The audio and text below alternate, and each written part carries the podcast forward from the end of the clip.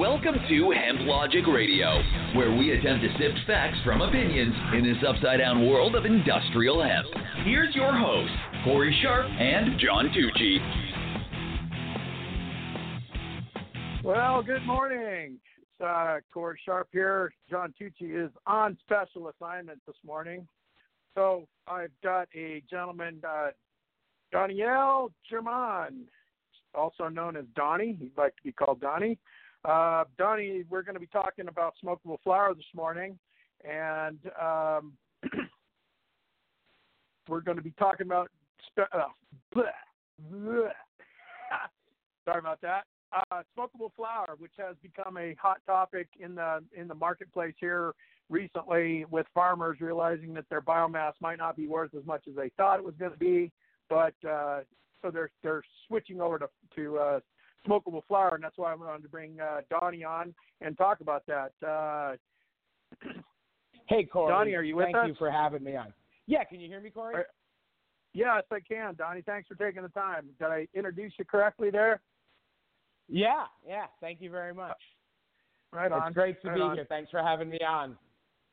Yeah, no problem. Um, so if you want to go ahead and just kind of give everybody a little bit of feedback on, or just give, give fill them in on on who you are and what you've been doing in the industry, so you know we can uh, quantify that.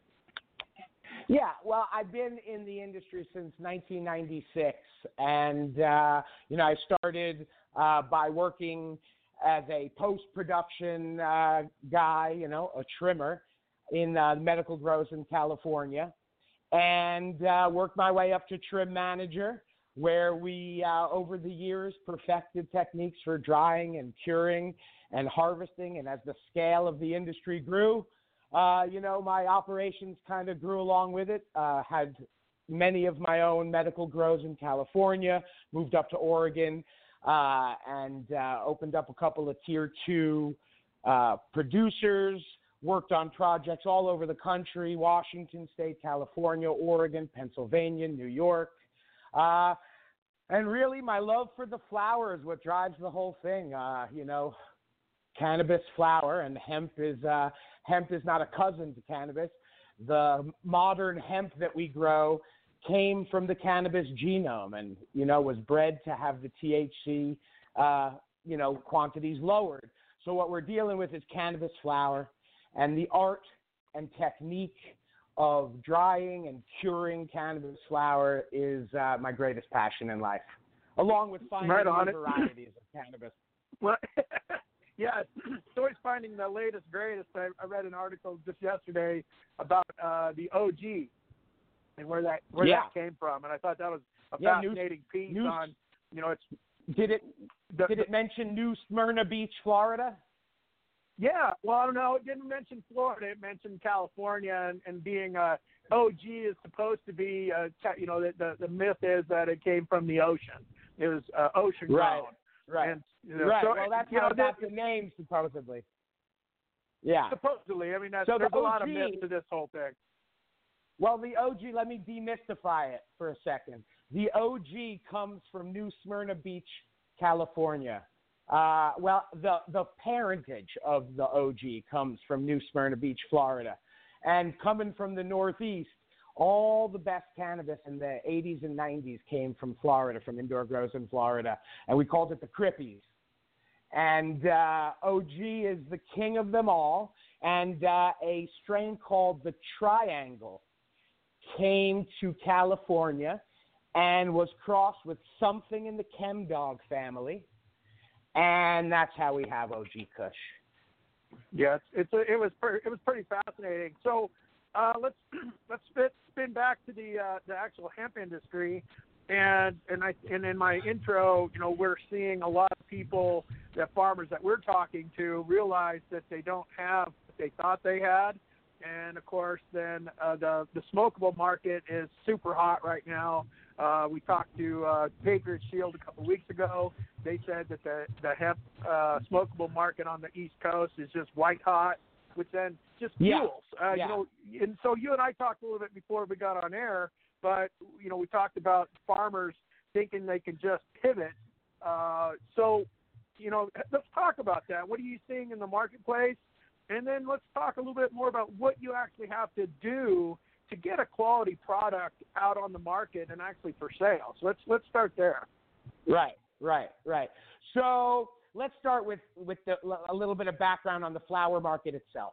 So in 2018, right, farmers were growing predominantly for biomass. There were a lot of small farms growing for for smokable flower, but most of that flower was sold into the into the marketplace by January and, or February at the latest. The the quality purpose grown flower. But the demand that was created was so high that the holders of biomass, anybody who had 10,000 pounds, 3,000 pounds of, of biomass sitting in super sacks in their warehouse that had been flash dried and handled as biomass, right? So basically, all the terpenes cooked off in its original drying process. And uh, these these holders of biomass, I won't even call them farmers at this point. You know, by this point, most of this biomass was being held by uh, third parties uh, who often had no knowledge or understanding of what cannabis flower is supposed to be, hemp flower is supposed to be. And so what you had was uh, a new category emerged in the broker sphere called bud mass. And every super sack of material was being sifted and looked through for chunky, chunky biomass, right? So mm-hmm. we're looking for the stuff with the chunks in it. And people started screening and sifting, machine trimming, and selling this flower into the market in thousand pound and bigger loads, right? Um, and pretty much anything that looked like a smokable flower uh, to a very low standard of quality was just gobbled up by the market. And I believe it gave a sense of a false sense of value to the supply chain uh, and to new farmers who don't have any familiarity with growing flower for the smokable industry, whether it be cannabis or hemp.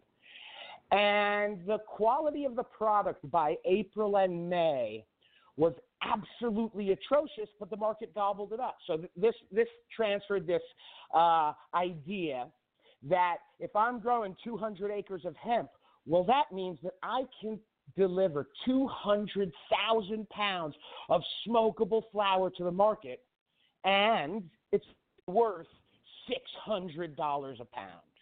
Right? Exactly. And, yeah, people are people are losing this, their minds over this losing their minds. Yeah, yeah, it's absolutely insane. So the market is in for a realignment. There are now a lot of farmers who are growing smokable flower from select genetics with the purpose of rendering high quality flower. And this year, the hemp flower, smokable flower marketplace is going to be a quality game right? It's going to be about the best strains and the best quality, and quality comes from how you handle cannabis from harvest until it's trimmed and in a bag and ready for a customer. And, you know, this takes into account what the weather is like during mm-hmm. that harvest. Like right now, it's raining in Southern Oregon. Some it's raining. Best, it's raining. Some, it's raining where I'm at. So yeah, we're in it's Oregon. raining it's everywhere. Raining. It's raining everywhere. It's a bad year. Yet last year was a sweetheart year for, for our industry, partially because Oregon, which is one of the biggest producers, had a absolutely sweetheart autumn harvest season. And there was basically very little precipitation and warmer nighttime temperatures all the way into into uh, October, and that allowed for a lot of high quality stuff coming out of the field. And even you know a, a, pretty decent preservation of that garbage biomass. And i say garbage biomass not because it was garbage as biomass as biomass it was fire. 12 14 16% on the flower. you know really good biomass was being sold as flower And for a Correct. while there, there was some there was some luck, lucky stuff being pulled out where the elements were just right. They dried it at a lower temperature. There were some terps left. There was some good stuff coming out of there, but the majority was garbage. Yeah, and so let's let's let's start there with the with the farmers. Let's talk a little bit about what uh, you know. You talked a little bit about the high end stuff, and I appreciate that. But let's talk a little bit in, uh, about the farmer that has uh, ten acres, and he you know he's got nice nice colas, but he's just got a just a regular generic cherry wine in the field. what what Right. is this? What is this farmer? What is he up against, and what does he have to do, in your opinion, to to get that uh, get those buds out of the field and, and actually just even have a chance of being on the open market Sure. and selling that product? Let's talk about that. Sure, sure, sure. So cherry wine is pretty generic, pretty widespread out there in the marketplace, along with your your lifters and your Electras and your Suver Hazes and so on. And if it's grown well, and that means quality inputs, the right nutrients either built into the soil or fed to the crop at the right time, you can really produce perfectly uh, good smokable flower. It's going to be, um, you know, your cherry wine as a strain. It, you know, so what, what determines the quality of cannabis isn't just the strain. Like I said, it's how it gets through harvest and how it's handled afterwards. So a guy with 10 acres. Um, who is looking to get into the uh, into the smokable flower market. Let's say you've got about a thousand. You did a great job. You've got uh, a fully uh, fully cropped acre. You know your plant rows are close together. Your plants at this point in the season are heavily budded and touching one another. Let's say you can do a selective harvest of the tops and pull down about a thousand pounds worth of dry flower, ten thousand pounds wet. You know, you're going to achieve about a thousand pounds per acre of of Mhm. tops if you really planted right. Okay, so a thousand pounds for every thousand pounds, uh, you're you're you're go, you're you're looking at a huge level of complexity when it comes to bringing it in properly, drying it properly, and then curing it properly. Right. So you've got a lot of guys out there who say, "Well, I'm just going to throw uh, 10,000 pounds into a shipping container." It doesn't work like that. You can dry only about 100 pounds in the shipping container. So for So every real, acre, real quick, real quick, real quick on that. So let, let's back up. So let's the farmer he doesn't realize this, and he says, "Well, I'm just going to cut off the cut off the colas and lay them on a tarp." And what what does that cause, and what does that uh, what is he going to end up with if that happens? Uh, if you dry flat on a tarp, uh, you're going to wind up with very low grade flower. Primo flower Okay. has to be hung, hung. It has to be big leafed, and then hung to dry in a proper, controllable environment. So even a basic shipping container is not an ideal situation because it's not insulated, and your cost and complexity of controlling the temperature and humidity is very difficult with changing external temperatures. So you want to really why do you want to control? either- Why do you want to control the humidity, Donny? What what is it? What is you that? We're talking to, about curing, right? have- Okay.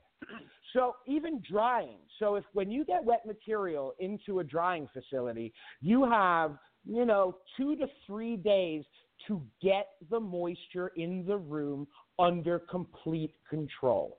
Okay? So you need an insulated room.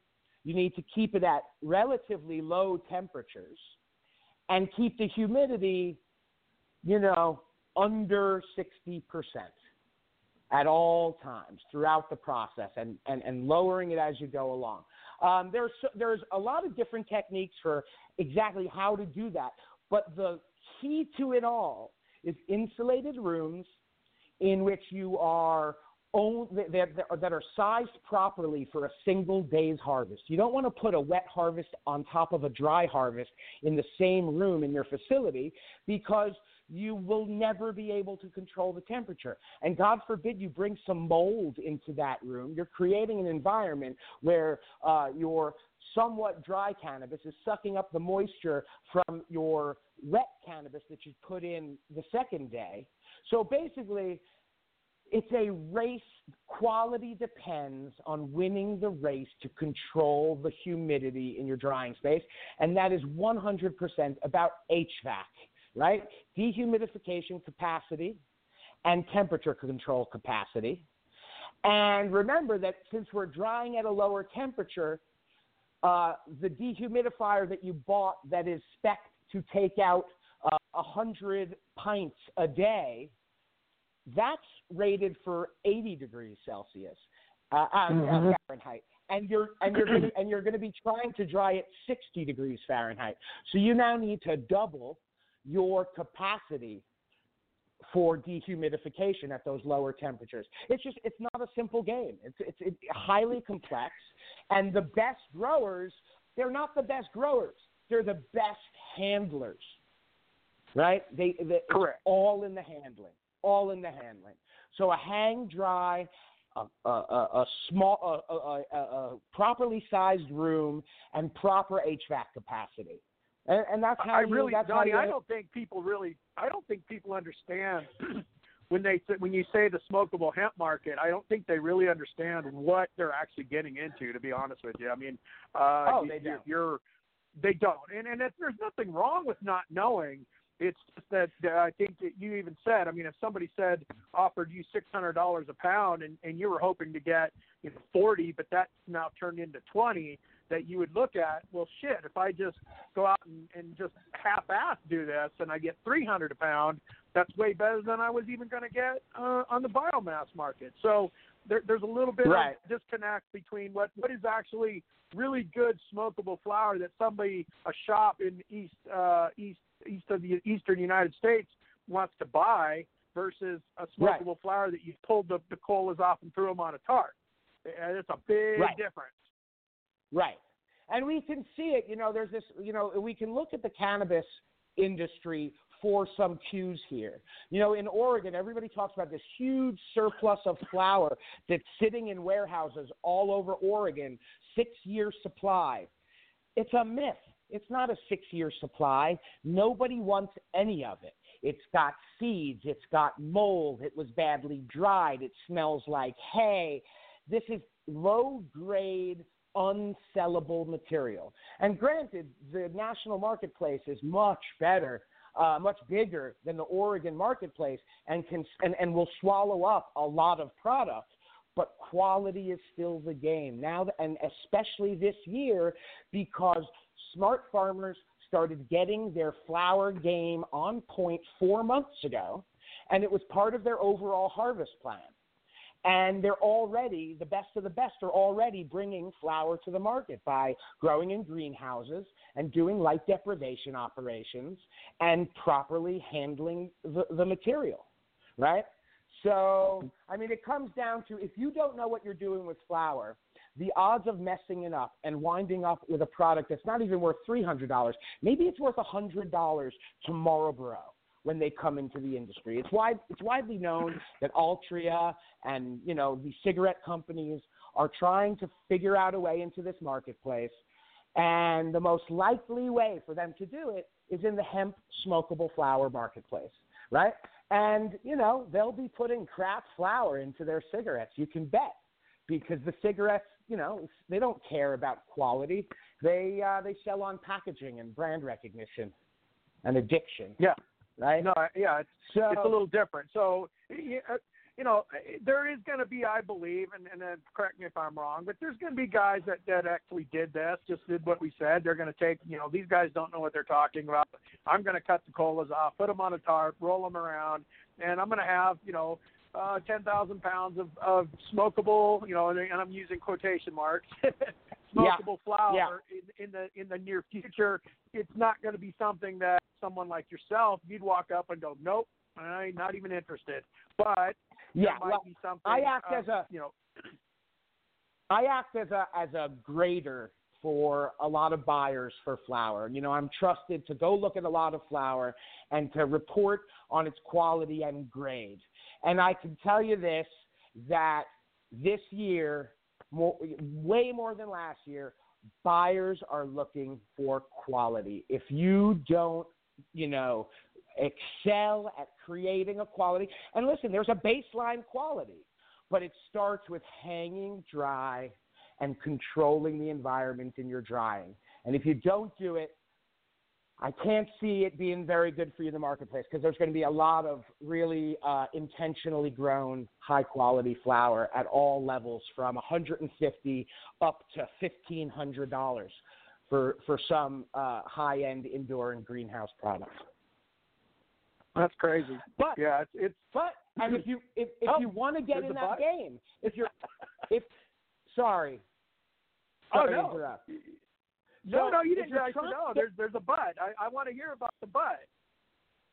if you're trying to get into the flower game and you haven't done it before, even if you have this amazing, you know, uh, uh, looking uh, crop in the field and you're seeing the numbers of smokable flower, I would suggest that you find a dedicated building, right, where you can control the temperature and environment and go small. Bring in as much as possible at the best quality possible and make all your mistakes on a small scale. And next year, Got it. next year you'll be in the game. You'll know how to do quality and you'll solve those scaling problems before they ruin you. I, I'm hearing guys. I'm hearing guys saying, you know, screw this hundred acres crap. I'm going. I'm going small, which is, you know, these guys that are these smaller farmers. They should be. They shouldn't be out here doing, you know, 100 acres of, of hemp anyway. They should be focusing on, you know, that 10 acres of just really good, whatever it is. You know, that's where you Right. chase down genetics. You chase down the genetics. You chase down. It's Right. like holy smokes. Where did you? You know, we're just talking about OG. You know, OG Kush Right. i- there has to be a, Right. a, a, a variety or a, a, a variety of genetic of for hemp that has Right. everything we you know the farm bill compliant hemp that has that great Right. smell and those great terpenes. Yes. You know they're crystallized and that's what you need to get into. So, so the guys that have already figured out the, um, you know, how to render that high quality flower, that's the stage that they're in.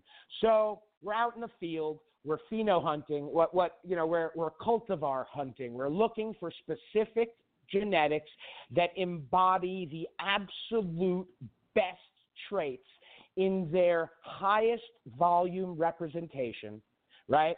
And we're taking those genetics and we're bringing them in, we're cloning them, we're making them into mothers, and in the next round of flower, it's going to be all about the clones. Go clone or go home. You know, Really? it's like you, you wait. So no, wait, Oh. wait, wait. So hang on, because that that goes against everything uh, as far as we see on the commercial side of that. Clones are out, and but you, what you're saying is if we're going to be if you're going to be producing smokable flower or have that special, you know, that that niche market that I always talk about, then you're saying that you need to go and find clones. Right. You, you, you definitely need to grow from clone next year in order to be relevant in the flower market. So OG Kush, right? Let's go back to OG Kush. OG Kush Okay. is not a seed variety, okay? Just because you can go out and buy OG Kush uh, seeds, that doesn't mean it's OG Kush. That's OG Kush that's been crossed with something else, that's been crossed with something else, that you grow a hundred seeds from, that, that, Yeah. that you grow a hundred seeds from, and maybe, but not definitely, maybe one in a hundred is as good or better than the original OG Kush. Correct. Okay? Correct. And People the original. OG They don't Kush, get it. the original OG Kush is a clone, and I have been holding on to the Fire OG cut for which is just the original OG cut for uh, I don't know, I think 14 years. And it's been passed before it got to me. It was passed from one deadhead to one kid in the rave circuit. And uh, the first year that everybody uh, that OG Kush was proliferated, people were selling clones for ten thousand dollars a clone and up. And that still happens with the best clone only genetics when they're new and fresh on the market. But the clone only Wow. game is not a. It's not. Uh, you have to com- com- continue to innovate in your strain catalog and grow from new clones in order to stay ahead of the trends in the market, oh, right? Oh, but we are hey, like, hey, go ahead. I'm sorry. So I'm sitting, I'm, I'm, I'm perusing, perusing the internet while we're having this conversation, and up pops this: 150 acres in California available. OG Kush CBD. And I right. So there, so so there is oh, there there is a clone on the market right now that approximates.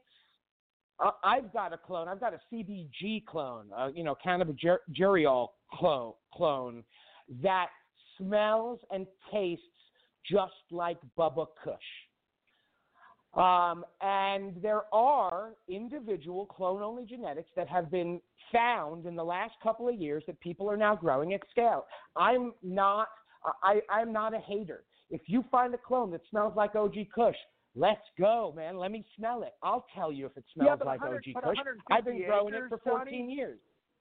No, nobody's bringing in nobody's bringing in 150 acres of of high end flower. That's what that, that's what I, that was my point. That was my point. You know, this Yeah. guy You need- 150 acres you need- he's just calling it OG Kush CBD. I mean, he's full of shit. Yeah.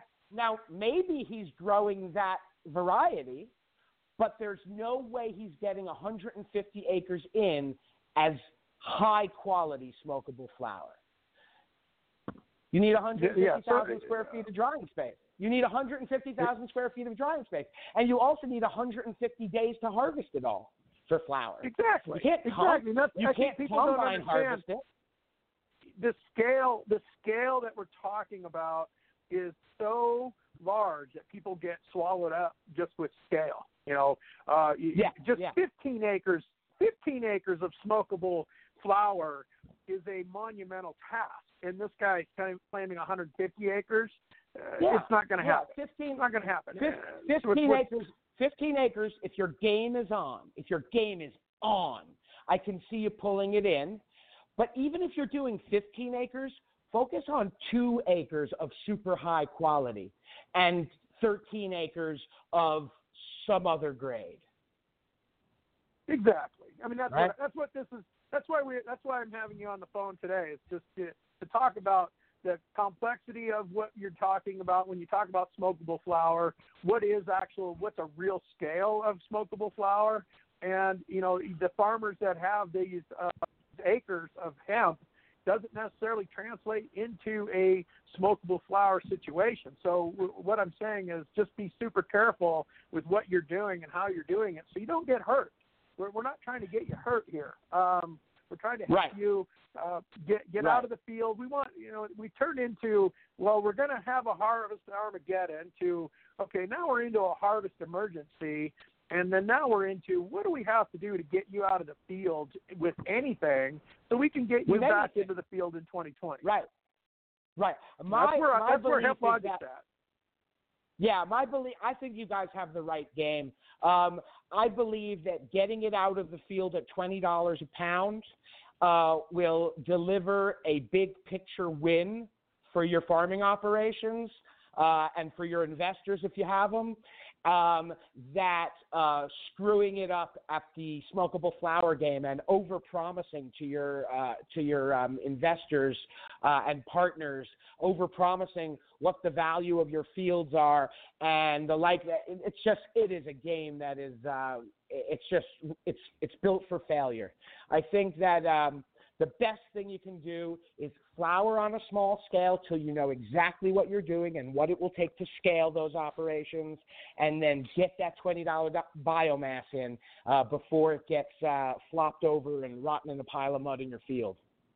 Yeah, but I, I yeah, let's yeah, that's that's pretty much where we're at, and that's I think uh, let's uh, let's end on that. That's a great that's a great ending note right there. Um, because we touched we've we've covered all the bases. I think we could probably talk this. We could talk three hours about this, uh, but a little bit We more in could. depth, and it's something we could we could actually uh, come back and, and revisit this stuff on a more technical le- le- level at a later date. Right now, we're just trying to get out of harvest. So. Um, let's cut this. Let's cut this one loose. Um, you know, Donny, it's been a pleasure having you on. Uh, Donny Thanks, Jurmann. Cory. It's, uh, it's been fun. yeah, no problem, man. Uh, he, you can find him on LinkedIn. Danielle Danielle Jurmann. Uh, yeah. He's got so Instagram Daniel, here. It, yeah. Nomad underscore PDX uh, on Instagram.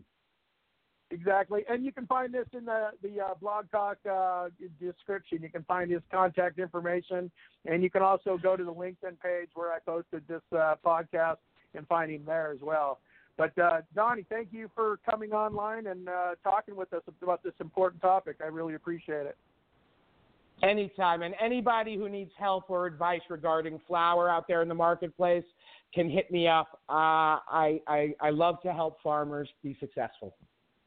Right on. You got a number they can reach out reach out at? If you want a number, you can put a number out if you want. Uh, I'm not going to put my phone number out on the interwebs uh, like this, but you can. Uh, you can. Uh, Cory, Cory, you're going to post. You're going to post my information. Uh, it's Daniel Jurmann on LinkedIn. D A N I E L and uh, J U R M A N N, and that's the best way to reach me or my my Instagram or email that you're right going to post. man. All right, guys. Have a great so day, uh, Thank you so much. Yes, sir. I'll talk to you later, man. Thank good, you. Good. Good luck Bye. getting them out of the field. Right on, man. That's what we're all about. Appreciate it. All right. Have a good day. Right. Bye.